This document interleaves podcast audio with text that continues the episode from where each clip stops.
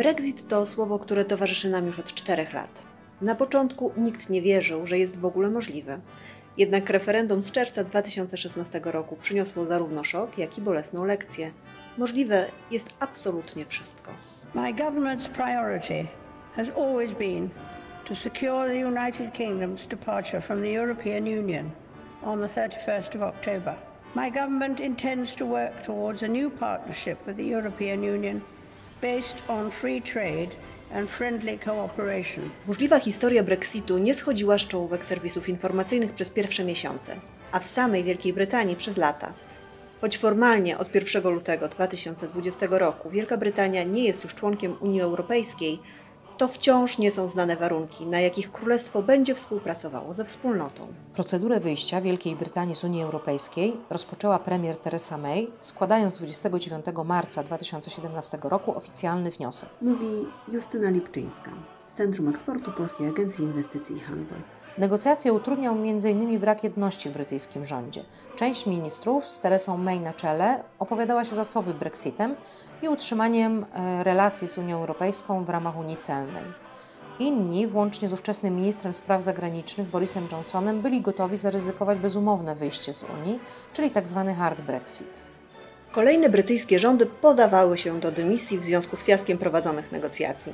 Kiedy w wyborach dwa tysiące dziewiętnastego roku zwyciężyła partia konserwatywna, a Boris Johnson stanął na czele gabinetu, tak zwany twardy Brexit stał się realnym scenariuszem. Boris Johnson i wielu zwolenników Brexitu domagali się odsunięcia Wielkiej Brytanii spod wpływu sądów europejskich, czyli uniknięcia kontroli ze strony Europejskiego Trybunału Sprawiedliwości. Komentuje Marzena Kwaśny z biura P A I H w Londynie. Na dzień dzisiejszy udało się dopracować dziewięćdziesiąt pięć procent umowy handlowej z Unią Europejską i pozostały już tylko dwie kwestie, czyli rybołówstwo oraz zakres pomocy państwowej dla branż przemysłowych. Oczekuje się interwencji politycznej w tej sprawie, w związku z czym brytyjski prime minister Boris Johnson zdecydował na przeprowadzenie rozmowy z prezydentem Komisji Europejskiej. pierwszego stycznia dwa tysiące dwudziestego pierwszego roku, czyli już za kilkanaście dni, Wielka Brytania znajdzie się poza jednolitym rynkiem europejskim. Nowa i wciąż nieznana rzeczywistość budzi liczne niepokoje i powracają pytania o to, jak poradzą sobie unijni przedsiębiorcy, którzy dotychczas współpracowali z Wielką Brytanią. Jak podał Eurostat, w dwa tysiące dziewiętnastego roku wartość eksportu dwudziestu siedmiu państw Unii do Wielkiej Brytanii wyniosła trzysta osiemnaście miliardów euro, a importu prawie sto dziewięćdziesiąt cztery miliardy euro. Główne wątpliwości dotyczą oczywiście pojawienia się ceł importowych czy kontyngentów, które przed wyjściem Wielkiej Brytanii z Unii i w czasie okresu przejściowego nie obowiązywały. Problem ten dotyczy również polskich firm. Dotychczasowa współpraca handlowa między Wielką Brytanią a Polską opiera się głównie na eksporcie, który według ostatnich danych osiągnął wartość około dwudziestu siedmiu miliardów złotych. Czyni to Wyspy Brytyjskie jednym z naszych najistotniejszych partnerów handlowych. Wielka Brytania nie jest jednak naszym głównym partnerem importowym. Import z Wielkiej Brytanii w pierwszej połowie dwa tysiące dwudziestego roku wyniósł dziewięć przecinek siedem miliarda złotych, co nie pozwoliło jej na uplasowanie się w pierwszej dziesiątce najważniejszych partnerów importowych.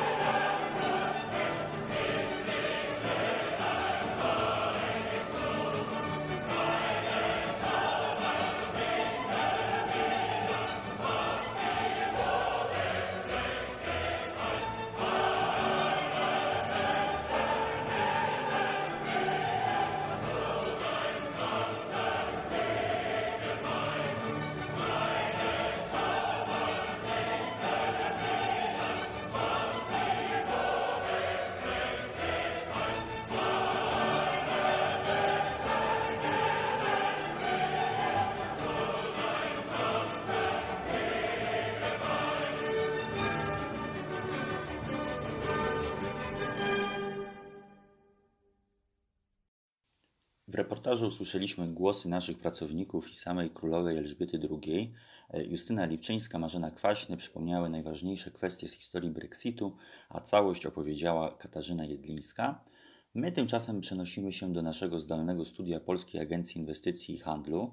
Są z nami z Zagranicznego Biura Handlowego w Londynie Wojciech Stando, kierownik tegoż biura, oraz Joanna Kobalczyk, ekspert, a z Warszawy jest z nami Aleksandra Częścik, project manager w Centrum Eksportu Polskiej Agencji Inwestycji i Handlu.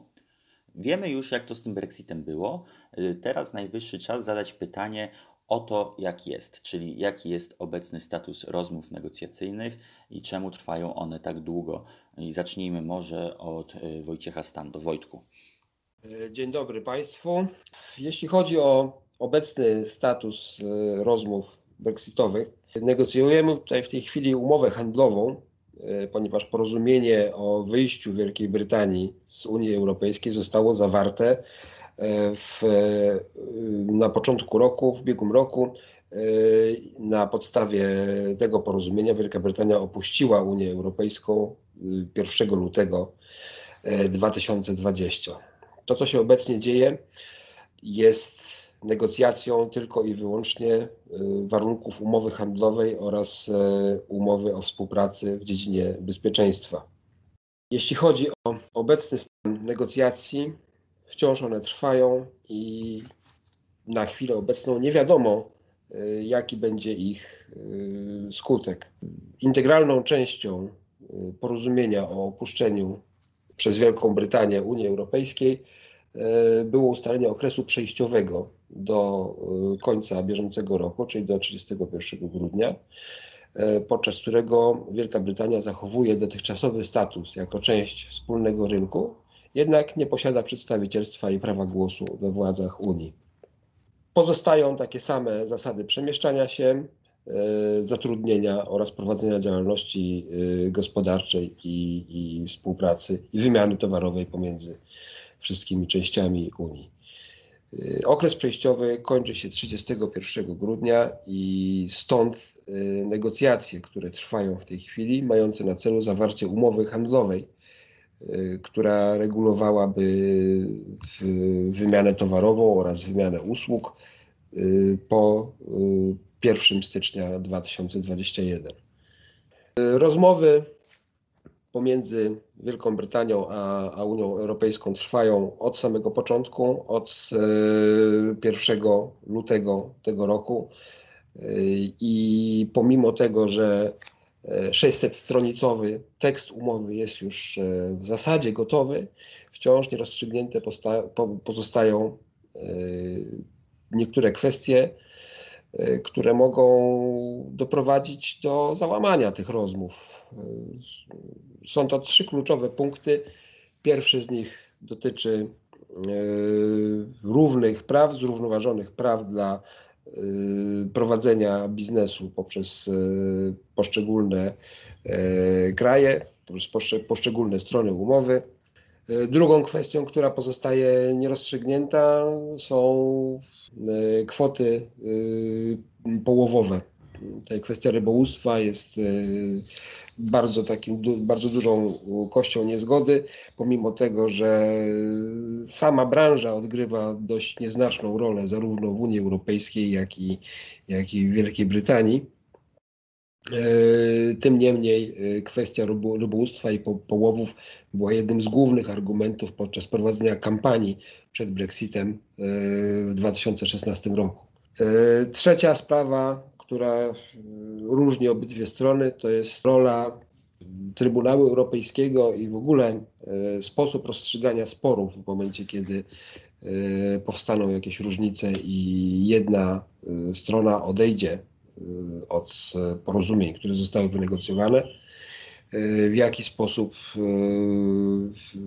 będzie to, będzie to regulowane, ma to wrócić do, do, poprzedniego, do poprzedniego poziomu równowagi. Czym ma się to rządzić? Unia Europejska jednak bardzo tutaj naciska, aby rola Trybunału Europejskiego była uwzględniona. Wielka Brytania absolutnie się nie chce na to zgodzić, z uwagi na to, że byłoby to naruszenie zasady suwerenności. Właściwe byłoby może tutaj powiedzenie, ja tu może przytoczę takie, taki cytat z, z B B C. Mówi się o tym, że w tych ostatnich dniach i godzinach rozmów to nie jest kwestia wyboru między soft i hard Brexitem, bo ten statek już odpłynął. Wielka Brytania opuszcza Unię Celną i wspólny rynek. Wybór, który teraz stoi przed rządem Wielkiej Brytanii, to albo hard Brexit z umową, albo brak jakiegokolwiek porozumienia. No i w chwili obecnej, w momencie, kiedy nagrywamy ten podcast, bardzo ciężko jest powiedzieć cokolwiek jeszcze, czy ta umowa zostanie zawarta, czy nie. W tej chwili są to tylko smugi dymu i odbicia w lustrze. Zanim nie zostanie podpisana umowa, która jeszcze musi być ratyfikowana, ciężko jest powiedzieć, czy, czy uda się osiągnąć porozumienie, czy nie.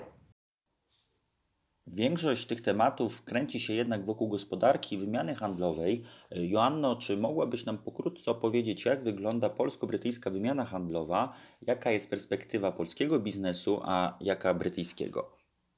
Dzień dobry. Dzień dobry, Joanno. Rozbijmy to może na dwie części. Zacznijmy na, na początek od tego, jak wygląda współpraca gospodarcza okay. Polski z Wielką Brytanią. To w pierwszej kolejności trzeba podkreślić, że z perspektywy Polski Wielka Brytania jest ważnym partnerem handlowym. Jeszcze przed dwa tysiące czwartym rokiem, czyli przed wejściem Polski do Unii Europejskiej, Polska notowała istotny deficyt w wymianie handlowej z Wielką Brytanią, ale wejście Polski w struktury unijne na tyle korzystnie zmieniło warunki prowadzenia wymiany handlowej pomiędzy Polską a Wielką Brytanią, że nasze wzajemne obroty zarówno towarowe, jak i usługowe wzrosły. I dla przykładu krajowy eksport towarów do Zjednoczonego Królestwa wzrósł blisko, wzrósł blisko czterokrotnie w ciągu ostatnich kilkunastu lat. Nawiasem też mówiąc, zwiększył się transfer kapitału z Wielkiej Brytanii do Polski. Mówimy tu o bezpośrednich inwestycjach zagranicznych. Te zmiany wpłynęły na to, że aktualnie Polska ma dodatnie saldo w handlu zagranicznym z wyspami. Wielka Brytania jest w pierwszej trójce, czyli ona jest na trzecim miejscu państw, do których trafia najwięcej towarów z Polski. I co jest ważne, i to jest dobry prognostyk, że z danych z ostatnich trzech lat, kiedy klarowała się rzeczywistość Brexitu, wynika, że eksporterzy nie przestraszyli się jej widma i um, ta niepewność co do przyszłości sytuacji nie przeszkodziła polskim eksporterom w realizacji swoich planów. Nie mamy jeszcze oczywiście pełnych danych za rok dwa tysiące dwudziesty, ale w dwa tysiące dziewiętnastym wartość polskiego eksportu do Zjednoczonego Królestwa wyniosła ponad czternaście miliardów euro. To jest sześć procent naszego krajowego eksportu i tutaj notowaliśmy blisko dwuprocentowy wzrost w stosunku do roku poprzedniego, czyli dwa tysiące osiemnastego. Co do struktury wymiany, to najwięcej do Wielkiej Brytanii eksportujemy towarów takich jak pojazdy dodrogowe i ich części. One stanowią dwanaście procent eksportu ogółem. Również eksportujemy dużo urządzeń elektrycznych. Urządzenia biurowe i komputery też są w czołówce, a także meble i ich części, które stanowią sześć procent polskiego eksportu. Należy również pamiętać o artykułach rolno-spożywczych i w tym przede wszystkim mięso i przetwory mięsne. I wartość tych artykułów rolno-spożywczych to jest prawie trzy miliardy euro. Z drugiej strony import z Wielkiej Brytanii jest ponad dwukrotnie niższy od eksportu i spadł po raz pierwszy od dwa tysiące szesnastego roku, czyli od kiedy odbyło się referendum w sprawie wyjścia Wielkiej Brytanii ze wspólnoty. I w zeszłym roku Wielka Brytania plasowała się na dziewiątym miejscu w imporcie według krajów wysyłki. To dawało wartość pięć przecinek cztery miliarda euro. Jeżeli patrzeć na klasyfikację importu według kraju pochodzenia, to było to nawet niższe, jedenaste miejsce i wtedy wartość była blisko sześć miliarda euro. W imporcie z Wielkiej Brytanii kluczowymi towarami są pojazdy drogowe oraz ich części, to stanowi aż czternaście procent całego importu ogółem, maszyny i urządzenia przemysłowe, urządzenia elektryczne, a także leki, które stanowią sześć procent polskiego eksportu. To powiedz nam może jeszcze proszę, jak wymiana polsko-brytyjska wygląda na tle innych państw Unii Europejskiej, bo to też jest chyba ciekawe. W polskim handlu zagranicznym od lat dominują rynki Unii Europejskiej, które są odbiorcą blisko osiemdziesiąt procent polskiego eksportu oraz celem prawie sześćdziesiąt procent importu.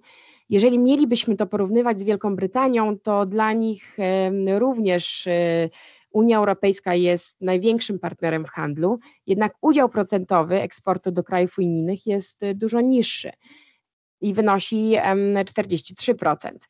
Jednak udział importu jest zbliżony i to jest pięćdziesiąt dwa procent importu.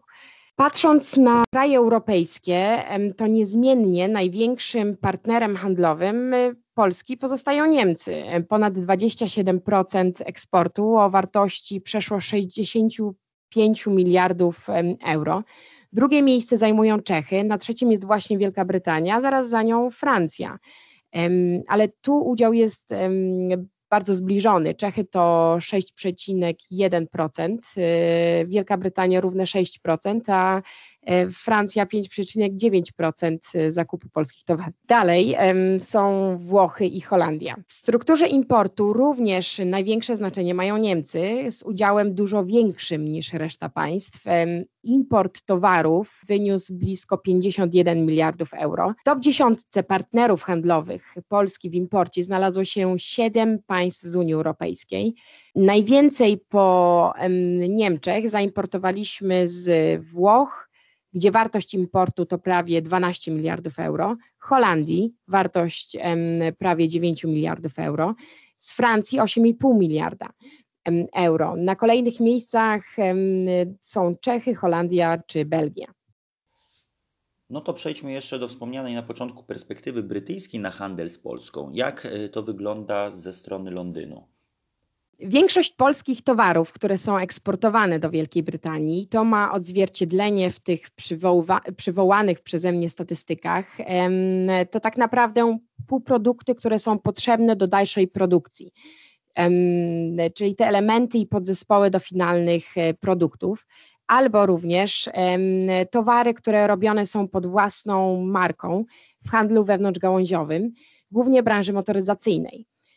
Wszystkie te maszyny i urządzenia czy pojazdy, o których mowa, które stanowią ogrom polskiej produkcji eksportowanej do Wielkiej Brytanii, to eksport w ramach łańcuchów produkcyjnych międzynarodowych koncernów. Dlatego po, świadomość polskiej marki jako takiej jest w Wielkiej Brytanii minimalna. Przebija się do świadomości publicznej praktycznie tylko polska żywność. I poza nią polskie produkty nie są kojarzone przez brytyjskiego konsumenta. I to też ma odzwierciedlenie w, Brytyj, w imporcie brytyjskim i widzimy, że Polska jako partner handlowy Wielkiej Brytanii plasuje się poza dziesiątką z udziałem nieznacznie ponad dwa procent, gdzie Niemcy, największy unijny partner handlowy Wielkiej Brytanii, ma trzynaście procent w udziale importu. W brytyjskim imporcie wyprzedzają nas też również takie kraje jak Belgia, Holandia czy Szwajcaria, które są ważniejszymi partnerami handlowymi dla Wielkiej Brytanii, dlatego na tym polu jest bardzo dużo do zrobienia.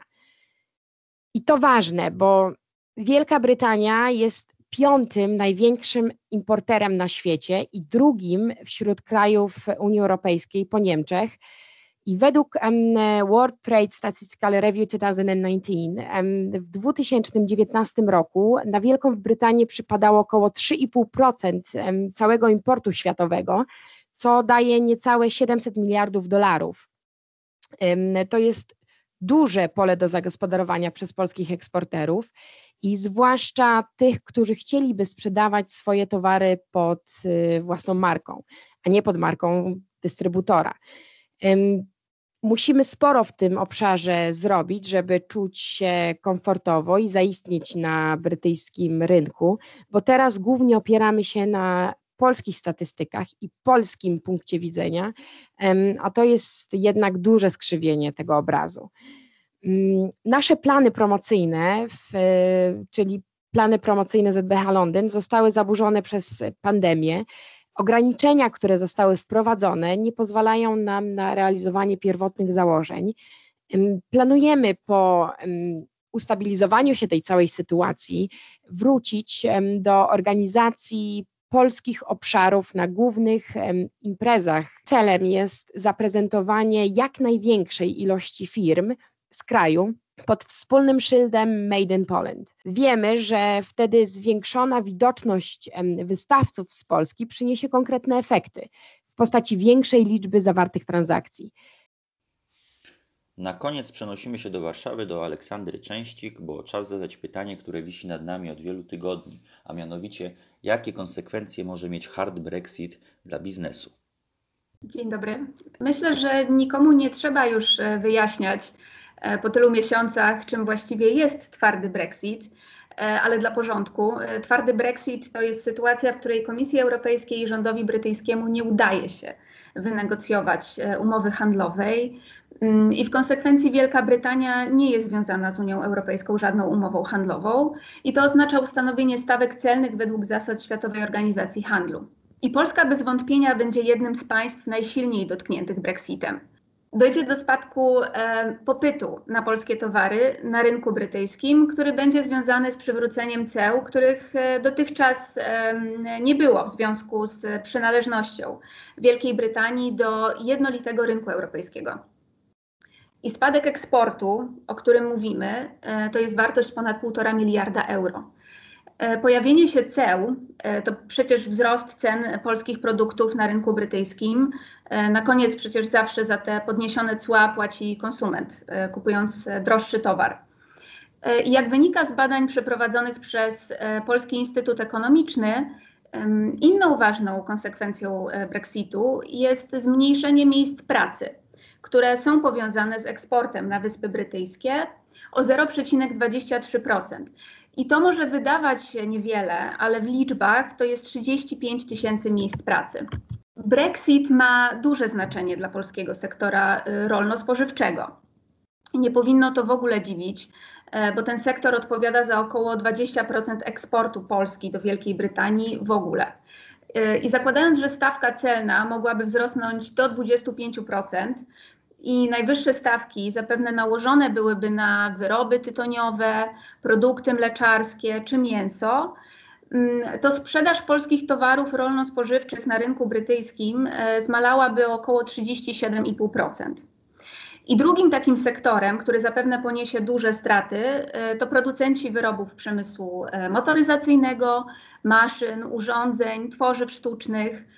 I tutaj trzeba podkreślić obecność wielu polskich przedsiębiorców, którzy działają w ramach globalnych łańcuchów dostaw. To też jest możliwe na taką skalę właśnie dzięki istnieniu jednolitego rynku w Unii Europejskiej. I wielu z tych przedsiębiorców dostarcza części do zagranicznych zakładów, na przykład do Niemiec, które później produkują na rynek brytyjski. Także tych przedsiębiorców niejako rykoszetem również Brexit dotknie. I mówimy o eksporcie, ale twardy Brexit to też przywrócenie ceł w imporcie z Wielkiej Brytanii do każdego państwa Unii Europejskiej, w tym oczywiście też do Polski. I brak umowy to też niekorzystna sytuacja prawna dla przedsiębiorców, którzy uzyskali już pewne prawa na podstawie wydanych licencji, certyfikatów, posiadają prawo z rejestracji znaków towarowych czy wzorów przemysłowych. No i ochrona prawna autorska, bo na przykład w Polsce oprogramowanie chronione jest właśnie prawem autorskim. I tutaj trzeba być bardzo uważnym i śledzić rozwój wydarzeń, późniejsze regulacje właśnie w tym zakresie. I to, o czym się może aż tak dużo nie mówi, ale co w kontekście prowadzenia działalności jest bardzo ważne, to to, że z badań wynika, że ponad pięćdziesiąt tysięcy firm prowadzi obecnie wymianę handlową z Wielką Brytanią, a twardy Brexit z pewnością uderzy w tych, którzy przekazują w ramach tej swojej działalności dane osobowe do swoich brytyjskich partnerów biznesowych. I co prawda Wielka Brytania zapowiada zachowanie przepisów rozporządzenia o ochronie danych osobowych w swoim porządku prawnym, ale jak mówię, te kwestie trzeba obserwować. No i w końcu powiedzmy to sobie otwarcie. No handel Polski z Wielką Brytanią zapewne się zmniejszy w efekcie tego przesunięcia wymiany handlowej i ze względu na skupienie się na innych państwach Unii Europejskiej. Mamy Niderlandy, Niemcy i z nimi wymiana handlowa przecież nadal pozostaje bez słowa. No to już na sam koniec drugiej, tej bardziej optymistycznej strony, co w momencie, kiedy uda się zawrzeć umowę handlową między Wielką Brytanią a Unią Europejską. Konsekwencje dla Polski w przypadku zawarcia umowy handlowej na pewno będą trochę lepsze niż w sytuacji niepodpisania takiej umowy. Jednak miejmy świadomość, że polsko-brytyjska wymiana handlowa, no ona ucierpi w takiej czy innej sytuacji. No nie będzie na pewno tak dobrze, jak to było w rzeczywistości, w której Wielka Brytania była członkiem Unii Europejskiej. Miejmy nadzieję, że umowa jednak zostanie podpisana. Na podpisanie umowy czasu zostało bardzo niewiele. Właściwie do końca tego roku Komisja i Wielka Brytania muszą ją podpisać, a ona później musi być ratyfikowana przez Parlament Europejski. To, co wiemy już teraz, to to, że ratyfikacja wydarzy się raczej na dodatkowej sesji plenarnej, a, a samo głosowanie przebiegnie zdalnie. No inaczej instytucje unijne zwyczajnie nie zdążą. Co do spadku eksportu. Spadek eksportu w wyniku Brexitu z umową oczywiście nastąpi i według wyliczeń obniży on nasze P K B o zero przecinek czternaście procent. No i niby znowu mówimy o jakiejś niewielkiej wartości procentowej, ale to jest około trzy miliardy złotych. Te spadki w sektorze rolno-spożywczym w przypadku zawarcia umowy handlowej będą zbliżone do spadku w przypadku braku zawarcia umowy. Podobnie jeśli chodzi o miejsca pracy. Przewidywany jest spadek o zero przecinek trzynaście procent, no ale w liczbach to już jest znowu około dwadzieścia tysięcy osób, no, które zwyczajnie stracą pracę. No, jest to wizja szczególnie nieciekawa w kontekście pandemii i, i związanego z nią kryzysu gospodarczego. I e, samo podpisanie umowy handlowej no, ciężko jest komentować teraz, no, nie wiedząc, co naprawdę znajdzie się w porozumieniu, e, które miejmy nadzieję zostanie zawarte i podpisane. Z Brukseli i Londynu słychać głosy, że Komisja porozumiała się z Wielką Brytanią w wielu spornych kwestiach, jednak nadal nie widać widma chociażby nawet zgody w zakresie tak zwanego właśnie level playing field. To jest zwrot, który jest często używany w kontekście europejskiej wymiany handlowej i można to przetłumaczyć na polski jako równe szanse, czyli granie według tych samych zasad, nie traktowanie nikogo na preferencyjnych warunkach. Sporne są też kwestie rybołówstwa i tutaj głównie obiekcje ma Francja, Niderlandy, Belgia ze względu na swoją aktywność na Morzu Północnym i na kanale La Manche. I to są sprawy bardzo ważne dla europejskich przedsiębiorców, chociaż może dla niektórych wydają się trywialne, a ważne szczególnie dla tych małych i średnich europejskich przedsiębiorców. Bo Komisja nie występuje w swoim imieniu, ale w imieniu wszystkich państw członkowskich, a co za tym idzie również polskich przedsiębiorców. Im mniejszy szok związany z Brexitem i im mniejsza niepewność i zamieszanie z tym związane, tym lepiej nam wszystkim będzie oddychać po tych wyniszczających miesiącach negocjacji. I na tym kończymy nasze dzisiejsze spotkanie. Moimi gośćmi byli dzisiaj Wojciech Stando, kierownik Zagranicznego Biura Handlowego w Londynie, Joanna Kobalczyk, również z Londynu i Aleksandra Częścik z Centrum Eksportu Polskiej Agencji Inwestycji i Handlu w Warszawie.